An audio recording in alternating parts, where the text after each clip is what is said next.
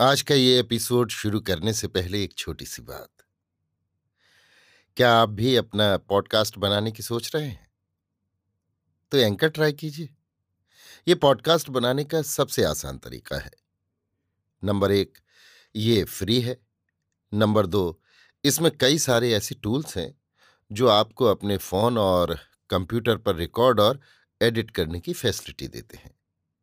Number तीन आप अपने पॉडकास्ट को डिस्ट्रीब्यूट भी कर सकते हैं, जिससे इसे स्पॉटिफाई और दूसरे प्लेटफॉर्म पर सुना जा सके। तो डाउनलोड कीजिए फ्री एंकर ऐप या विज़िट कीजिए एंकर डॉट एफ़ पर अपना पॉडकास्ट स्टार्ट करने के लिए। ये तो थी एक छोटी सी जानकारी, और अब शुरू करते हैं एपिसोड का सिलसिला। तो आज के एपिसोड में। लीजिए सुनिए। ओ हेनरी की लिखी कहानी, क्रिसमस का मोजा, मेरी यानी समीर गोस्वामी की आवाज़ में। विस्लिंग डिक ने बड़ी सावधानी से मवेशियों के डिब्बे का दरवाज़ा खोला, क्योंकि वो शहर के कानून की धारा नंबर सत्तावन सौ सोलह से अच्छी तरह परिचित था। इस दफ़ा के अनुसार किसी भी व्यक्ति को संदेह पर गिरफ़्तार किया जा सकता था, जो शायद अवैधानिक था। इसलिए नीचे उतरने से पहले उसने एक सेनापति जैसी सावधानी से सारे क्षेत्र का निरीक्षण किया। दक्षिण के इस दानवीर भुक्तभोगी बड़े शहर में, जो आवारों के लिए सर्दियों का स्वर्ग था, उसे कोई परिचित नहीं दिखाई दिया। धक्के के पास जहाँ मालगाड़ी खड़ी हुई थी, सामान के ढेर के ढेर लगे थे। वातावरण सामान ढकने की पुरानी कनात की चिर परिचित सड़ी हुई दुर्गंध से भरा हुआ था। मटमैली नदी जहाजों के बीच से तेल की चिकनाहट लिए बह रही थी। चालमेट की दिशा में नदी का विशाल मोड़ वहाँ की दीप मालिका के प्रकाश में स्पष्ट दिखाई दे रहा था। नदी के उस पार अल्जियर नामक उपनगर अस्त व्यस्त बिखरा हुआ था जो आकाश के उस पार से ऊषा के आगमन के कारण और भी काला लग रहा था। किसी आने वाले जहाज़ को खींचने के लिए आए हुए मज़बूत टग की डरावनी सीटियाँ मानो ऊषा का स्वागत कर रही थीं। सब्ज़ी और मछलियों से भरे कुछ इटालियन माल ढोने के जहाज़ किनारे के नज़दीक सरक रहे थे। ठेलों और मालगाड़ियों के पहियों का अस्पष्ट कोलाहल जैसे पाताल से उठकर फैलता हुआ मालूम दे रहा था।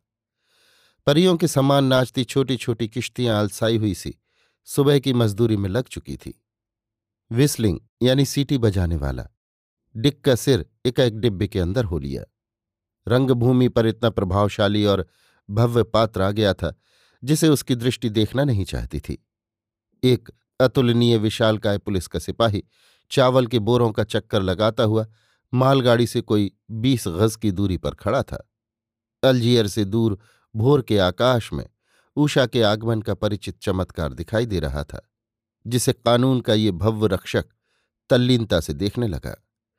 कुछ देर तक इस रंग बिरंगे धुंधले प्रकाश का निष्पक्ष शान शौकत से निरीक्षण करने के बाद उसने इस विश्वास से पीठ फेर ली कि वहाँ कानूनी हस्तक्षेप की गुंजाइश नहीं है और सूर्योदय का काम बिना जाँच पड़ताल के भी आगे बढ़ सकता है। इसलिए उसने अपनी नज़र चावल के बोरों की तरफ़ से हटाकर अंदर की जेब से एक चपटी सी बोतल निकाली और उसे मुँह से लगाते हुए आकाश पर नज़रें गड़ा दी। विस्लिंग डिक की जो पेशेवर आवारा था, इस अफसर से कुछ दोस्ताना ढंग की जान पहचान थी। पहले कई बार इसी धक्के के आसपास वे लोग रात में मिल चुके थे, क्योंकि ये सिपाही भी संगीत प्रेमी था और इस बेघर बार आवारा की सीटी बजाने की बढ़िया ढंग से प्रभावित था। फिर भी विस्लिंग डिक ने मौजूदा परिस्थिति में जान पहचान को ताज़ा करना उचित नहीं समझा। किसी निर्जन धक्के के किनारे पुलिस के सिपाही से मिलकर उसे कुछ सुरीली ताने, सीटी बजाकर सुनाना अलग बात है और किसी मालगाड़ी के डिब्बे में से पार होते हुए उसी के द्वारा पकड़ा जाना बिल्कुल अलग बात।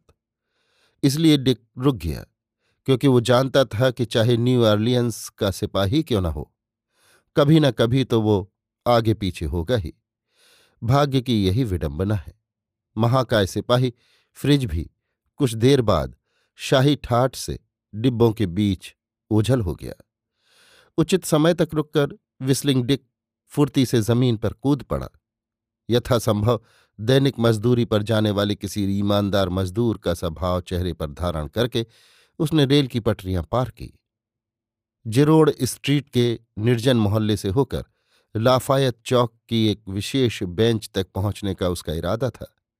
यहाँ पूर्व योजना अनुसार अपने एक साहसी साथी स्लिक से वो मिलना चाहता था। जो एक दिन पहले ही मवेशियों के डिब्बे में सफ़र करके यहाँ पहुँच चुका था। उन गंदे और दुर्गंधयुक्त गोदामों में अब तक अंधेरे का साम्राज्य था। उनके बीच में से रास्ता ढूंढकर आगे बढ़ते हुए विस्लिंग डिक को अपनी पुरानी आदत याद आ गई, जिसकी वजह से उसका ये नाम पड़ा था।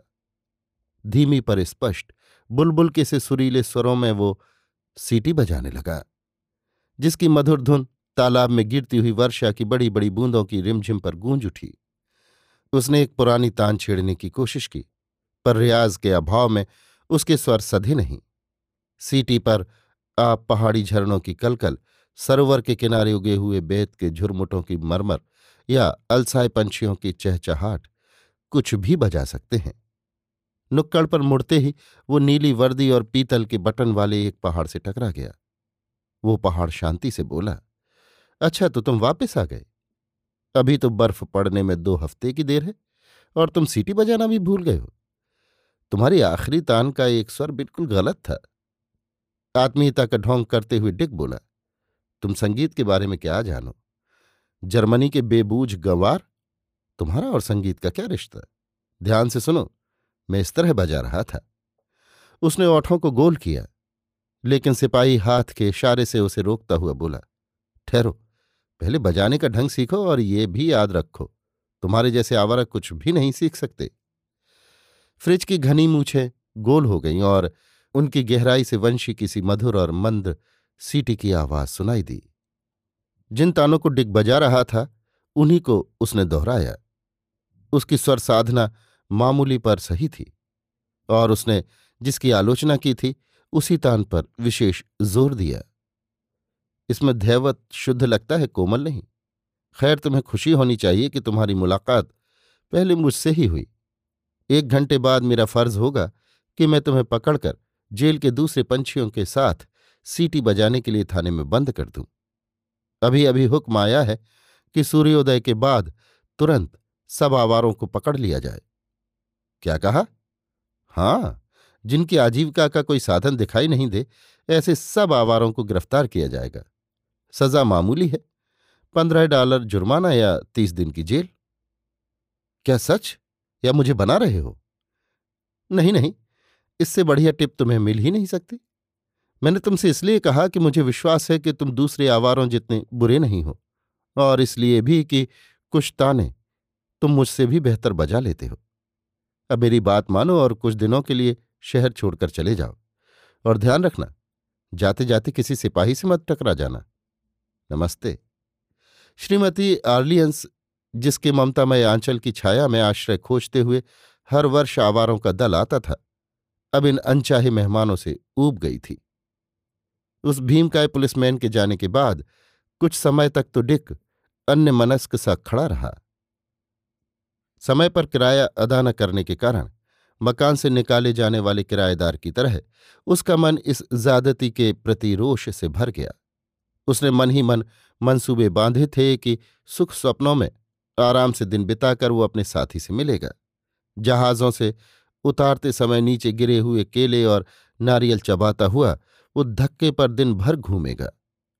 शाम को किसी सदाव्रत में जहाँ से बाहर निकाले जाने की कोई संभावना नहीं, भरपेट भोजन करके मुँह में पाइप दबाए, किसी हरे भरे बगीचे में घूमेगा और धक्के के पास ही किसी छायादार जगह पर लेट जाएगा। लेकिन यहाँ तो देश निकाले का हुक्म मिल चुका था। ऐसा हुक्म जिसका पालन करना ही चाहिए। इसलिए सतर्कता से पुलिस के सिपाहियों को टालता हुआ वो आश्रय की खोज में देहात की तरफ़ बढ़ा। गाँव में कुछ दिन गुजारने में भी कोई बुराई नहीं। बर्फ़ पड़ने की हल्की सी संभावना के सिवाय कोई विशेष अंतर नहीं दिखाई देता। कुछ भी हो, नदी के पास से गाँव जाने वाली सड़क पर फ्रेंच मार्केट के सामने से डिग गुजरा। तब उसका दिल डूब रहा था। सुरक्षा के ख्याल से वो अब भी दुनिया वालों की नज़रों में दैनिक मजदूरी पर जाने वाले ईमानदार मजदूर का ही पार्ट अदा कर रहा था। उसके इस चक्कर में न आकर भी मार्केट के एक दुकानदार ने उसे उसके प्रचलित नाम से पुकारा, जिससे चकित हो वो रुक गया। अपने काइयापन से खुश होकर दुकानदार ने उसे एक रोटी और कुछ मांस दिया, जिससे नाश्ते की समस्या तो हल हो गई। भौगोलिक कारणों से पक्की सड़क जब नदी के किनारे से दूर हटने लगी तो किनारे किनारे धक्के के ऊपर की पगडंडियों पर वो निर्वासित आगे बढ़ने लगा।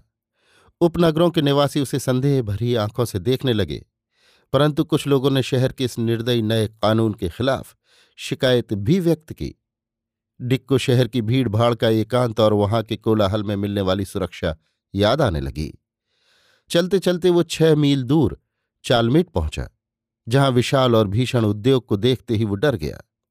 वहाँ एक नया बंदरगाह बनाने की योजना थी, जिसके धक्के बनाने का काम चल रहा था। कंप्रेशर मशीनों की घड़ाघड़ हो रही थी और कुदाली, फावड़े और ठेले चारों ओर से मानो सांप की तरह डस लेने को दौड़े आ रहे थे। एक अकड़ू सा मुकादम उसके बाजुओं को जांचता हुआ, रंगरूट भर्ती करने वाले अफसर की दृष्टि से घूरने लगा। चारों तरफ़ काले और धूल से सने मनुष्य पसीना बहा रहे थे। इस दृश्य से आतंकित होकर वो भाग खड़ा हुआ। दोपहर होते होते वो उस महान नदी के विशाल और शांत मैदानों में स्थित बागानों वाले प्रदेश में पहुँच गया। उसकी दृष्टि ऊख के ऐसे विशाल खेतों पर पड़ी, जिनका दूसरा सिरा क्षितिज तक भी दिखाई नहीं देता था। चीनी बनाने का मौसम काफ़ी आगे बढ़ चुका था। चारों ओर खेतों की कटाई हो रही थी और ऊख से भरी गाड़ियाँ जाती हुई नज़र आ रही थी। गाड़ियों के हबशी चालक अपनी सुरीली और मधुर आवाज़ से खच्चरों को तेज चलने के लिए प्रेरित कर रहे थे। नीले आकाश के चौकटे में जड़े हुए से गहरे हरे रंग के वृक्षों के झुंड जमींदार के निवास का स्थान घोषित कर रहे थे। समुद्र के बीच के रोशनी घरों की तरह शक्कर के कारखानों की चिमनियाँ मीलों दूर से दिखाई दे रही थीं। एक स्थान पर पहुँचती ही विस्लिंग डिक की अनुभवी नाक में मछली तलने की खुशबू आई। शिकार पर झपटने वाले किसी शिकारी कुत्ते की स्फूर्ति से वो आगे बढ़ा। धक्के के उस ओर एक बूढ़े निष्ठावान मछुए का खेमा था, जिसे उसने अपने गानों और गप्पों से मोहित कर लिया। परिणाम स्वरूप किसी सेनापति जैसी शान से उसने वहाँ दावत उड़ाई और फिर पेड़ों के नीचे किसी दार्शनिक की अदा से लेटकर उसने दिन के सबसे बुरे तीन घंटे बिता दिए। तीसरे पहर उठकर जब वो अपनी हिजरत में आगे बढ़ा, तब दिन की मादक और सुहावनी हवा का स्थान बर्फीले पवन ने ले लिया था। शीतल रात के इस अग्रदूत का इशारा दिमाग तक पहुँचते ही इस फक्कड़ ने अपनी चाल कुछ तेज कर दी और वो आश्रय ढूँढने की चिंता करने लगा। नदी तट के उतार चढ़ाव का ईमानदारी से साथ देने वाली उस सड़क पर वो लक्ष्यहीन आगे बढ़ा जा रहा था। सड़क के बीच में बनी हुई पहियों की लीक तक झाड़ियाँ और घास उगाई थी। उनमें रहने वाले तरह तरह के जीव जंतु तीव्र स्वरों में गुंजार करते हुए उसका पीछा करने लगे।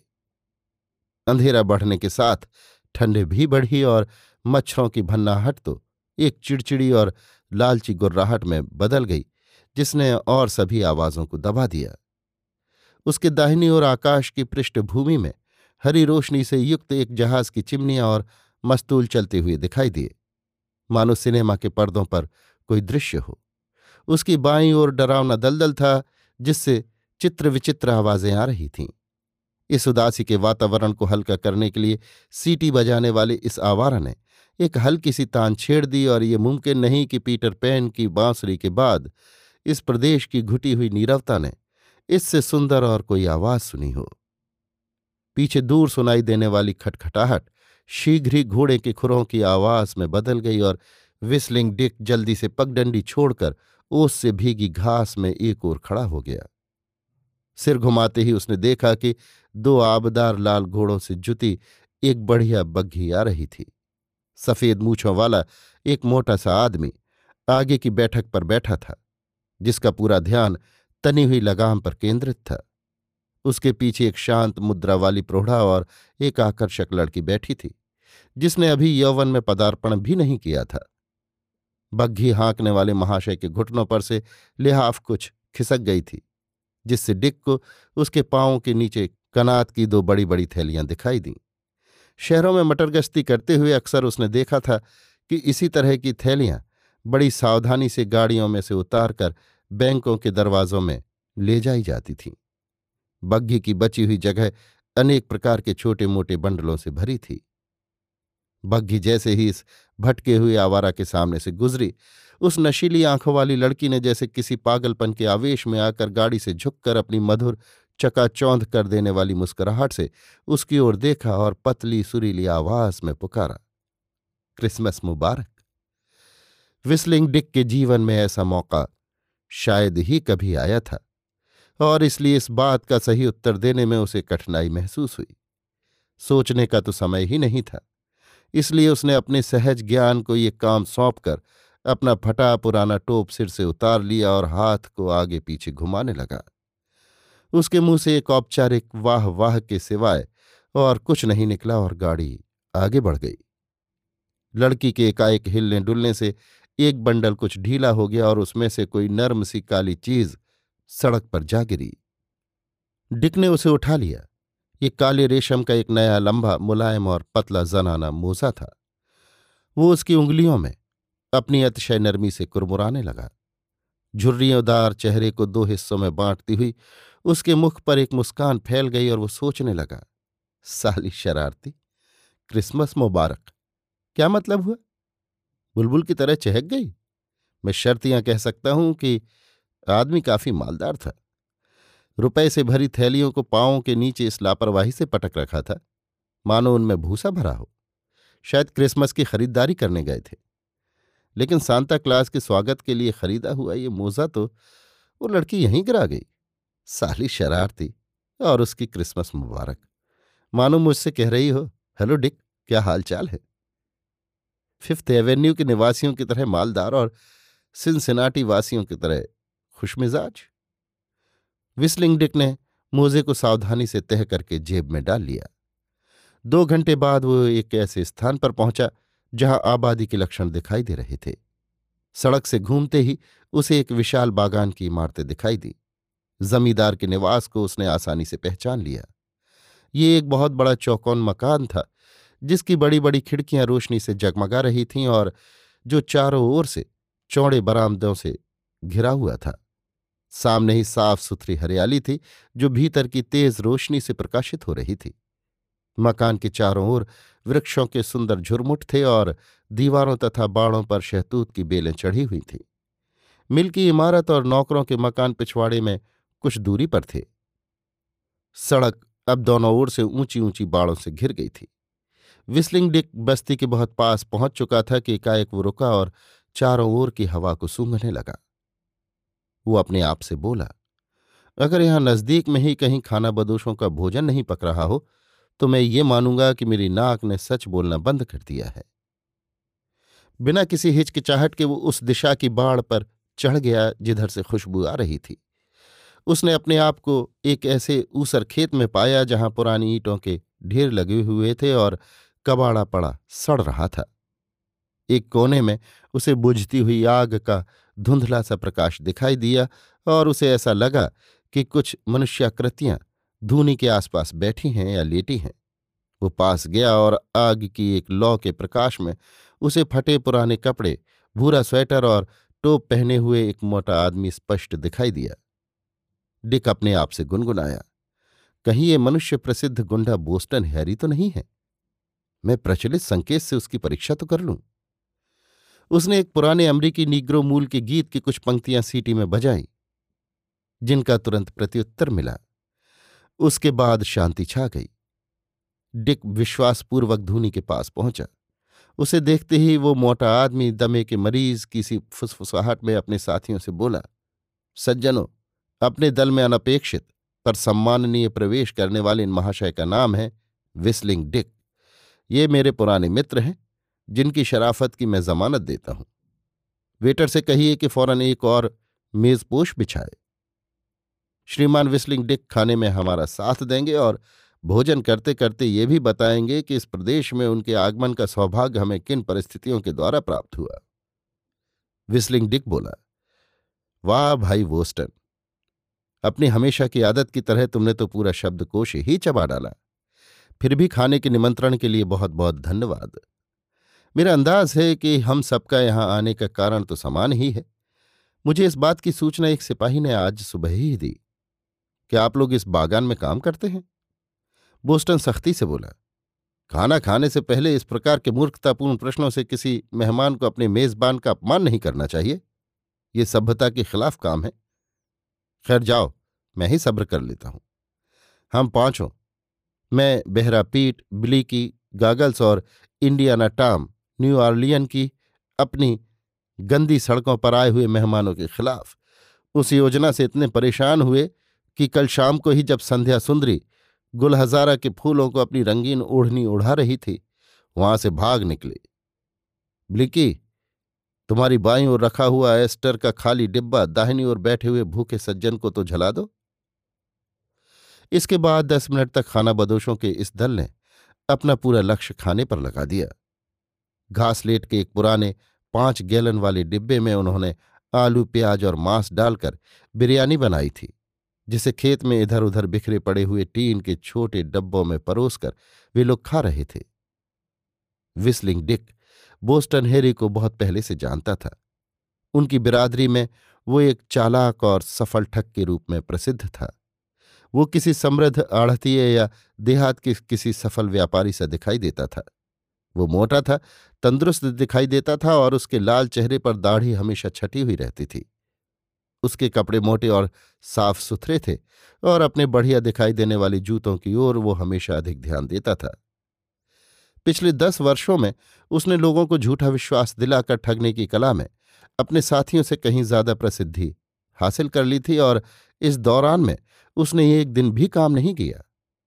उसके साथियों में ये अफवाह फैली हुई थी कि उसके पास काफ़ी रुपया है। बाकी के चारों मनुष्य फटे पुराने कपड़े पहने, शोर मचाने वाले निर्लज आवारों के नमूने लगते थे, जिन्हें देखते ही किसी को भी उन पर संदेह हो सकता था। बड़े डब्बे का पैंदा जब खुरच कर साफ़ हो गया और सब लोगों ने अपनी अपनी पाइप सुलगा ली, तब इनमें से दो आदमी बोस्टन हैरी को एक तरफ़ ले जाकर धीमे और रहस्यपूर्ण ढंग से आपस में बातें करने लगे। उसने निश्चयपूर्वक सिर हिलाया और फिर विस्लिंग डिक से बोला, बेटे, मैं साफ़ साफ़ बात करना पसंद करता हूँ। हम पाँचों ने एक योजना बनाई है। तुम्हारी ईमानदारी का मैंने विश्वास दिला दिया है। इस काम में तुम्हारा सब के साथ बराबर का साझा रहेगा, पर तुम्हें हमारी मदद करनी पड़ेगी। इस बागान में काम करने वाले 200 मजदूरों को कल सुबह उनकी साप्ताहिक तनख्वाह बांटी जाएगी। कल क्रिसमस है और वे लोग पूरी छुट्टी चाहते हैं। परंतु मालिक का कहना है कि सुबह पाँच से नौ तक काम करके एक गाड़ी चीनी लदवा दो तो सप्ताह की तनख्वाह के साथ एक दिन का बोनस भी दूँगा। मजदूरों ने इस बात को मान लिया है, इसलिए जमींदार साहब रुपए लाने के लिए न्यू आर्लियन गए थे। दो हज़ार चौहत्तर दशमलव पचास डॉलर की रकम है। मैंने ये सब बातें एक मजदूर से जानी, जो बड़बड़ बहुत करता है। उसे ये जानकारी मुनीम जी से प्राप्त हुई थी। जमींदार साहब सोचते होंगे कि ये रुपया वे मजदूरों को बांटेंगे और यही उनकी गलती है। दरअसल ये रुपया हमें मिलेगा। ये धन निठल्लों का है और निठल्लों में ही रहेगा। देखो भाई, इसमें से आधा तो मैं लूँगा और आधे में तुम सबका बराबर का साझा। तुम पूछोगे कि ये फ़र्क क्यों? तो मैं कहूँगा कि योजना मैंने बनाई है और इसके पीछे दिमाग भी मेरा ही खर्च हो रहा है। अब मैं तरीका बताता हूँ। जमींदार साहब के यहाँ आज शाम को कुछ मेहमान खाना खाने आए हुए हैं। पर वे लोग करीब नौ बजे चले जाएँगे। उन्हें आए हुए एक घंटा भर तो हो चुका है, और अगर वे जल्दी ही वापस नहीं जाते तो भी हमारी योजना में कोई फ़र्क नहीं पड़ता। माल लेकर चंपत होने के लिए पूरी रात चाहिए और थैलियाँ बहुत भारी होंगी। करीब नौ बजे बहरापीट और बिलिंग की सड़क के किनारे किनारे मकान से कुछ दूरी पर जाकर ऊख के किसी खड़े खेत में आग लगा देंगे। हवा तेज है, दो ही मिनट में होली सी जल उठेगी। खतरे की घंटी बजेगी और दस मिनट में चारों तरफ़ के आदमी आग बुझाने दौड़ेंगे। इससे मकान में रह जाएँगी सिर्फ़ औरतें और रुपयों की थैलियाँ। तुमने कभी ऊख के खेत को जलते देखा है? ऐसे चटाखे बजते हैं कि उनको भेद कर किसी औरत की चीख सुनाई नहीं दे सकती। काम में कोई खतरा नहीं। डर सिर्फ़ एक है कि काफ़ी दूर निकल जाने से पहले ही कहीं पकड़े ना जाए। तुम्हारा काम। विस्लिंग डिक ने उसे बीच ही में टोक दिया और खड़ा होकर बोला, बोस्टन खाना खिलाने के लिए तुम्हें और तुम्हारे साथियों को धन्यवाद। पर मैं अब चला। बोस्टन ने भी खड़े होकर पूछा, क्या मतलब?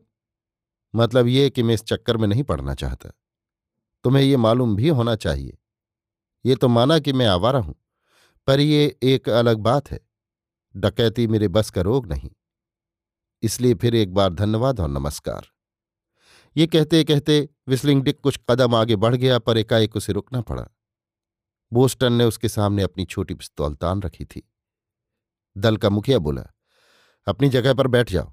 मैं इतना बेवकूफ़ नहीं कि तुम्हें जाने देकर सब गुड़ गोबर कर दूँ। जब तक हम काम पूरा न कर ले, तुम यहाँ से जा नहीं सकते। वो ईंटों का ढेर देख रहे हो? वो तुम्हारी सीमा है। उससे एक इंच भी बाहर कदम रखा तो मैं तुम्हें गोली से उड़ा दूँगा। समझदारी से काम लो और आराम से बैठ जाओ। विस्लिंग डिक बोला, मैं तो खुद ही आराम तलब हूँ। ये लो बैठ जाता हूँ। मेहरबानी करके अपनी पिस्तौल का मुँह नीचा करो और अपने काम में लगो, जैसा कि अखबार वाले कहा करते हैं। मैं तुम्हारे ही साथ हूँ।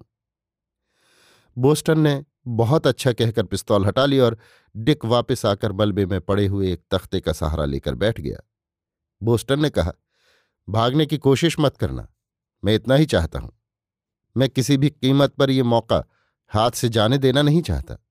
चाहे मुझे अपने पुराने दोस्त को गोली ही क्यों ना मार देनी पड़े? मैं किसी को कोई खास नुकसान पहुंचाना नहीं चाहता, पर इन हज़ार डॉलर से तो मेरी ज़िंदगी बन जाएगी।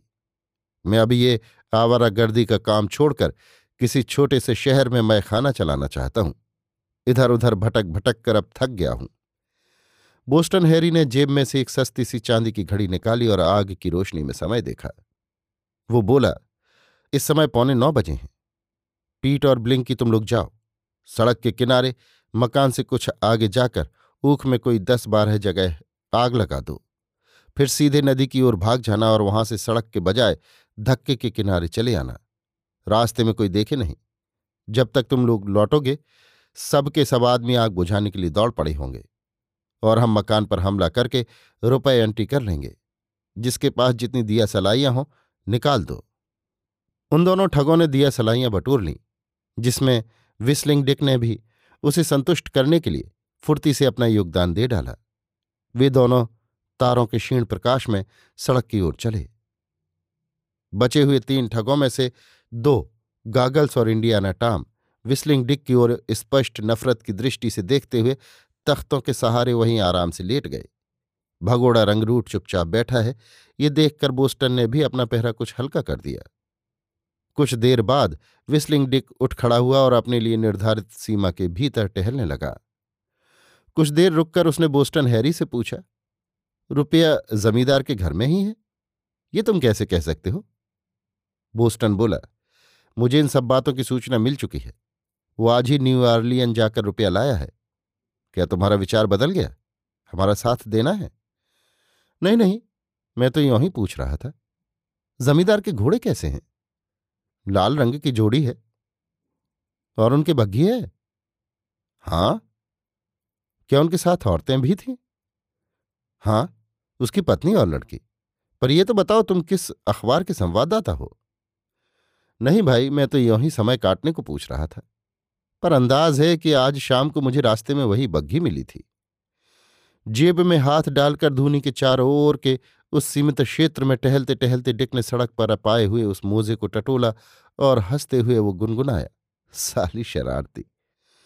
टहलते टहलते उसे झुरमुट के बीच से कोई पचहत्तर गज की दूरी पर जमींदार का घर दिखाई दे रहा था। मकान की इस ओर की दीवार में रोशनी से जगमगाती बड़ी बड़ी खिड़कियाँ थीं, जिनका मंद प्रकाश बरामदे को पार करके दूर की हरियाली तक छाया हुआ था। बोस्टन ने चौंक कर पूछा, क्या कहा तुमने? कौन शरारती? नहीं, कुछ नहीं। इतना कहकर विस्लिंग डिक लापरवाही से लेट गया और ज़मीन पर पड़े एक पत्थर की ओर तल्लीनता से देखने लगा। वो चहचहाया, क्या शान! कितनी मिलनसारी क्रिसमस मुबारक। अब क्या विचार है? बेलमीड बागान के भोजन गृह में आज खाना परोसने में दो घंटे की देरी हो गई थी। भोजन गृह और उसका साजो सामान ये सूचित करते थे कि उसकी पुरानी शान कोई भूली हुई याद न होकर एक हकीकत थी। खाने और परोसने के बर्तन इतने कीमती थे कि यदि वे काफ़ी पुराने और अजीब न होते तो भड़कीले मालूम देते। दीवारों पर टंगी हुई तस्वीरों के कोनों में दिलचस्प नाम लिखे हुए थे और खाना तो इतना लजीज था कि भोजन भट्टों के मुँह से लार टपक पड़े। परोसगारों की सेवा फुर्तीली शांत और प्रचुर थी, जो उस जमाने की याद दिलाती थी जब नौकरों का भी कीमती बर्तनों की तरह पूंजी में शुमार होता था। जमींदार के सगे संबंधी और मेहमान एक दूसरे को जिन नामों से संबोधित कर रहे थे, वे दो देशों के इतिहास में प्रसिद्ध थे। उनकी तहजीब और बातचीत के ढंग में एक दुर्लभ सरलता थी, जिस पर अभी तक हमारा शिष्टाचार टिका हुआ है। अधिकतर उल्लास और हाजिर जवाबी का स्रोत जमींदार साहब खुद थे। टेबल पर बैठे हुए अपेक्षाकृत जवान लोगों के लिए उनकी मजाकों और टिप्पणियों से बचना मुश्किल था। ये सच है कि लड़कियों की नज़रों में ऊँचा उठने की आशा से युवकों ने उनका मुकाबला करने की पूरी कोशिश की। परंतु जब जब उन्होंने तीरों की बौछार की, जमींदार साहब ने अपनी हाजिर जवाबी और अपने गरजते हुए अट्टाहास से उन्हें परास्त कर दिया। टेबल के एक सिरे पर सौम्य दयालु ममतामय गृह स्वामी बैठी थी, जो उचित समय पर मुस्कुराकर या दो चार शब्द बोलकर अपनी निगाहों से लोगों का उत्साह बढ़ा रही थी। बातचीत इतनी बेतरतीब और अव्यवस्थित थी कि विषय का पता ही नहीं चलता था। परंत में आवारों के उत्पाद की बात चली, जिन्होंने कई दिनों से आसपास के बागानों को परेशान कर रखा था। जमींदार ने इस अवसर से लाभ उठाकर निश्चल मज़ाक का फव्वारा अपनी पत्नी पर छोड़ते हुए इस बीमारी को फैलाने में उन्हें उत्तरदायी ठहराया। वे बोले, हर बरस सर्दियों में लोगों के झुंड आ जाते हैं। पहले तो वे न्यू आरालियंस पर टूटते हैं और बचे खुचे हमारे से राह पड़ते हैं, जो सबसे बुरी बात है।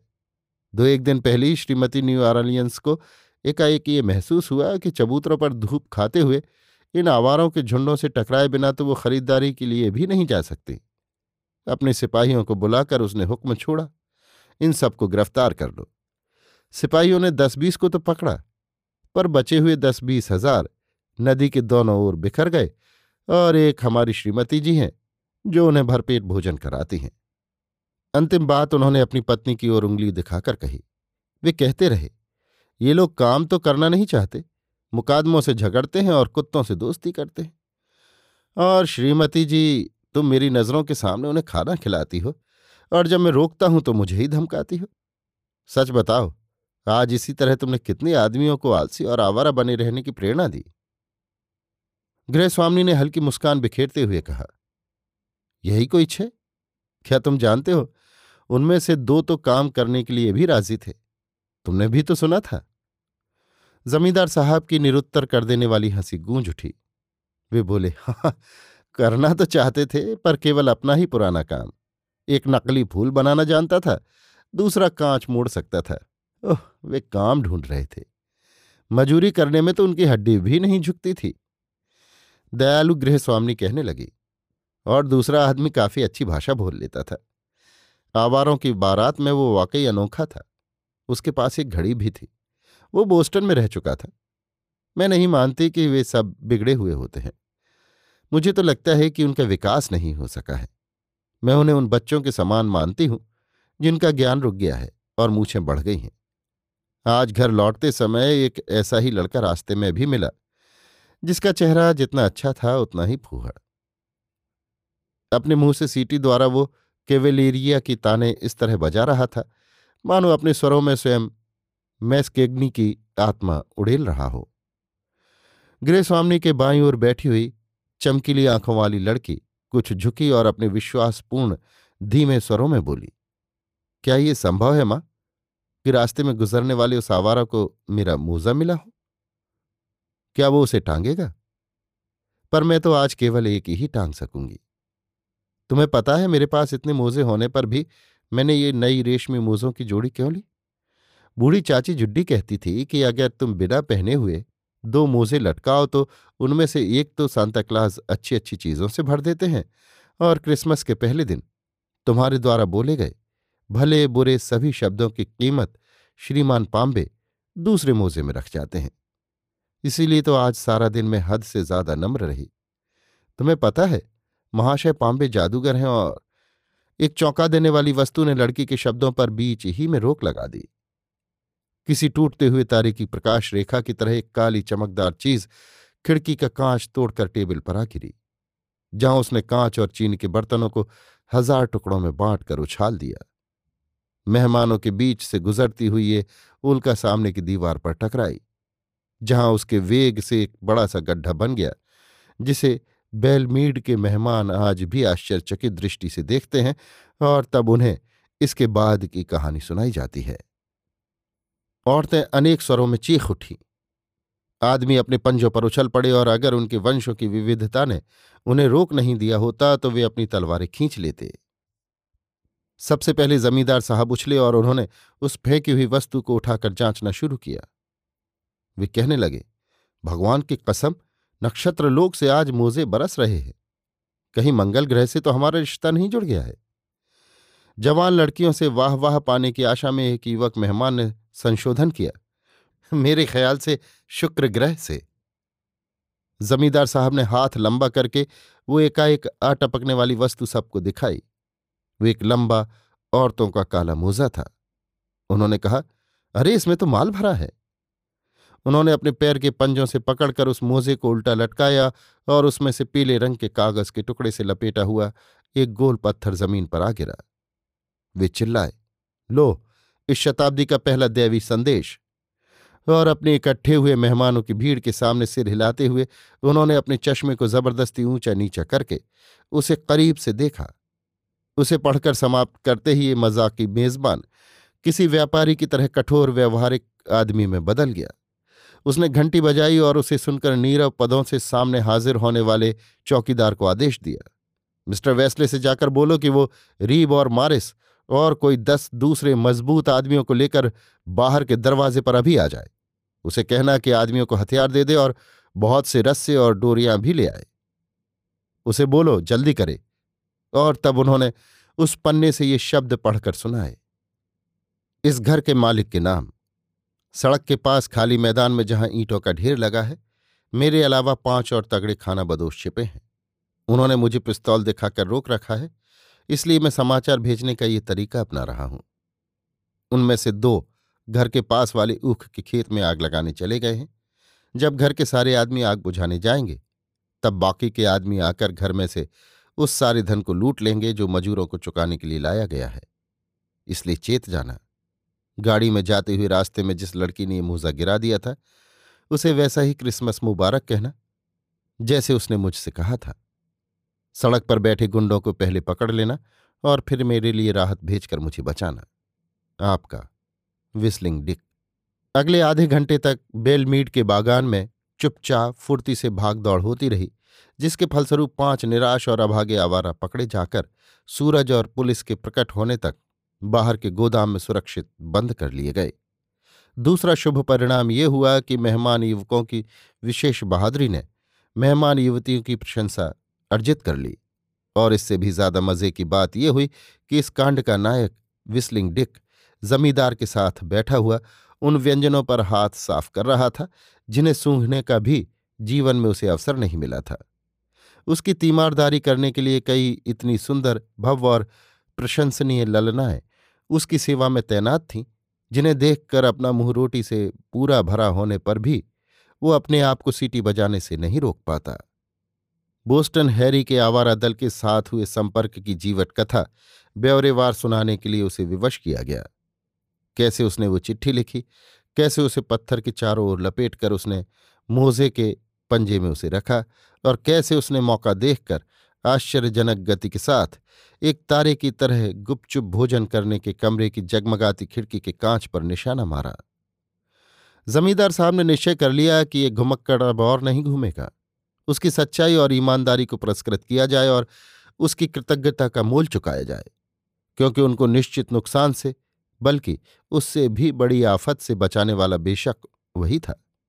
उन्होंने विस्लिंग डिक को विश्वास दिलाया कि उसकी योग्यता के अनुसार जल्दी से जल्दी ढूंढ कर काम देना उनकी खुद की ज़िम्मेदारी रही। उन्होंने ये भी संकेत किया कि बागान में प्राप्त सर्वोच्च और विश्वास वाले किसी पद तक ऊँचा उठाने में उसकी हमेशा सहायता की जाएगी। उनके ध्यान में ये भी आया कि वो अब काफ़ी थक गया होगा और सबसे पहले जो काम करना चाहिए वो है उसके आराम और सोने का इंतज़ाम। इसलिए गृह स्वामी ने एक नौकर को बुलाया। नौकरों के सोने के पास ही बरामदे वाले कमरे में एक टब पानी से भरकर उसके उपयोग के लिए रख दिया गया और वो वहाँ रात बिताने के लिए छोड़ दिया गया। मोमबत्ती के प्रकाश में उसने कमरे का निरीक्षण किया। चद्दर लगा हुआ एक बिस्तर, जिस पर गिलाफ लगे हुए तकिए, एक पुरानी पर साफ़ लाल दरी फर्श पर बिछी हुई, एक तिरछे कटे हुए दर्पण वाला सिंगारदान, एक हाथ मुँह धोने का बेसिन जिसके पास गिलास और तसला दो तीन कुर्सियाँ यथाय स्थान जमाई हुई। एक टेबल, जिस पर किताबें और अखबार, एक फूलदान में गुलाब के फूलों का गुच्छा, हाथ मुँह धोने की जगह पर तौलिए और साबुन। विस्लिंग डिक ने सावधानी से मोमबत्ती एक कुर्सी पर लगाई और अपना टोप टेबल के नीचे डाल दिया। संयत होकर छानबीन करके उसने अपनी जिज्ञासाओं को शांत कर लिया। फिर अपना कोट उतारा और उसे समेट कर दीवार के सहारे बाल्टी से कुछ दूर रख दिया। अपने कोट का तकिया बनाकर वो दरी पर ही आराम से लेट गया। क्रिसमस की सुबह, झाड़ियों पर उजाले की पहली किरण फूटते ही विस्लिंग डिक की आँख खुली।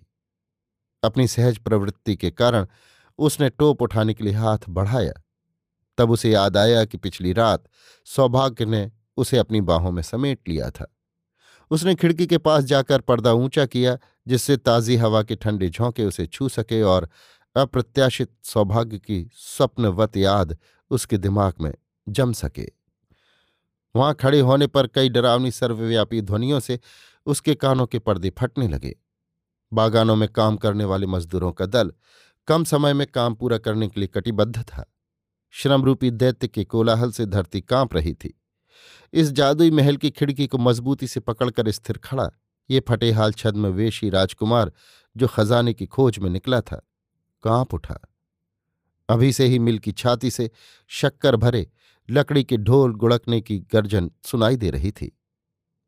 गाड़ी के जुए के नीचे जोतने के लिए भगाए जाने वाले बैलों की जंजीरों से तीव्र खनखनाहट की आवाज़ उठ रही थी, जैसी जेलों में होती है। बागान की छोटी लाइन की रेल पटरी पर जंजीर की तरह गुथे हुए खुले डिब्बों को खींचता हुआ एक छोटा अधम इंजन उबल उबल कर धुआँ छोड़ रहा था। उस आधे अंधेरे में फुर्ती से परिश्रम करते हुए शोर करते श्रमिकों की धारा शक्कर की पैदावार को गाड़ी में लादती हुई स्पष्ट दिखाई दे रही थी।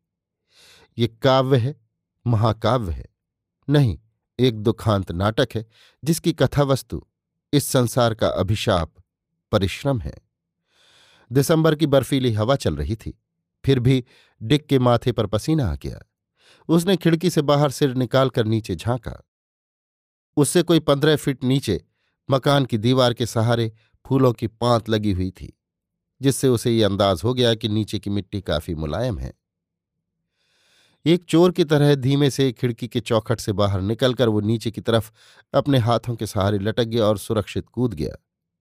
घर के इस तरफ़ आसपास कोई आदमी नहीं था। वो झुककर जल्दी से आँगन को पार कर गया और जहाँ चहार दीवारी सबसे कम ऊँची थी, वहाँ पहुँचा। उसे फांद जाना काफ़ी आसान था। क्योंकि उसके हृदय में एक ऐसी दहशत पैदा हो चुकी थी, जो शेर द्वारा पीछा किए जाने पर एक बारह सिंगे को भी कटीली झाड़ियों पर से कुदा देती है। ओस से भीगी हुई झाड़ियों को पार करता हुआ वो सड़क तक पहुँचा और फिसलन वाली घास के एक छोटे से मैदान को पार करके वो धक्के के ऊपर पगडंडी पर पहुँच गया। अब वो स्वतंत्र था। पूरब में उषा शर्मा रही थी।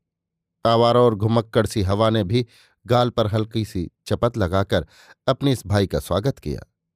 ऊंचाई पर उड़ती हुई जंगली बत्तखें चीख रही थी। उसके सामने ही पगडंडी को पार करके एक खरगोश भागा जो स्वेच्छा से दाएँ बाएँ कहीं भी जाने को स्वतंत्र था। पास ही में नदी बह रही थी और निश्चय ही ये कोई नहीं बता सकता था कि उसके प्रवाह की अंतिम मंजिल कहाँ है। एक पेड़ की टहनी पर एक छोटी चंचल भूरे रंग की चिड़िया ने अपनी धीमी कोमल चहक से शबनम का स्वागत किया। जिसे सुनकर मूर्ख कीड़े बिल से बाहर निकल आते हैं। लेकिन एकाएक चिड़िया रुक गई और एक और मुँह फेर कर सुनने बैठ गई। पगडंडी के उस ओर से बांसुरी किसी मीठी, उत्साहपूर्ण मर्म वेधी उत्तेजक सीटी की आवाज़ स्पष्ट सुनाई दे रही थी। इस आवाज़ में एक ऐसा आरोह और माधुर्य था, जो जंगली पंछियों की ताल में अक्सर नहीं पाया जाता। इस जंगली और मुक्त माधुर्य ने चिड़िया को किसी परिचित तान की याद दिला दी। लेकिन कौन सी तान? वो नहीं जान सकी। उसमें पंछियों की कूक का सुरीलापन तो था, पर साथ ही ऐसी बहुत सी व्यर्थ की रईसी भी थी, जिसे कला ने जोड़ा और संवारा था, और जो चिड़िया के लिए एक विचित्र पहेली के समान था। इसलिए चिड़िया भी गर्दन झुकाकर उस आवाज़ को विलीन होने तक सुनती रही। चिड़िया ये नहीं जान सकी कि उस गुंजन का जो भाग उसकी समझ में आया, उसी के कारण गूंजने वाले को नाश्ते से वंचित होना पड़ा। वे अच्छी तरह से जानती थी कि जो उसकी समझ में नहीं आया, उससे उसका कोई वास्ता नहीं। इसलिए वो पंख फड़फड़ाकर तीर की तरह उस मोटे कीड़े पर झपटी, जो पगडंडी पर आगे बढ़ा जा रहा था। अभी आप सुन रहे थे ओ. हेनरी की लिखी कहानी, क्रिसमस का मोजा, मेरी यानी समीर गोस्वामी की आवाज़ में।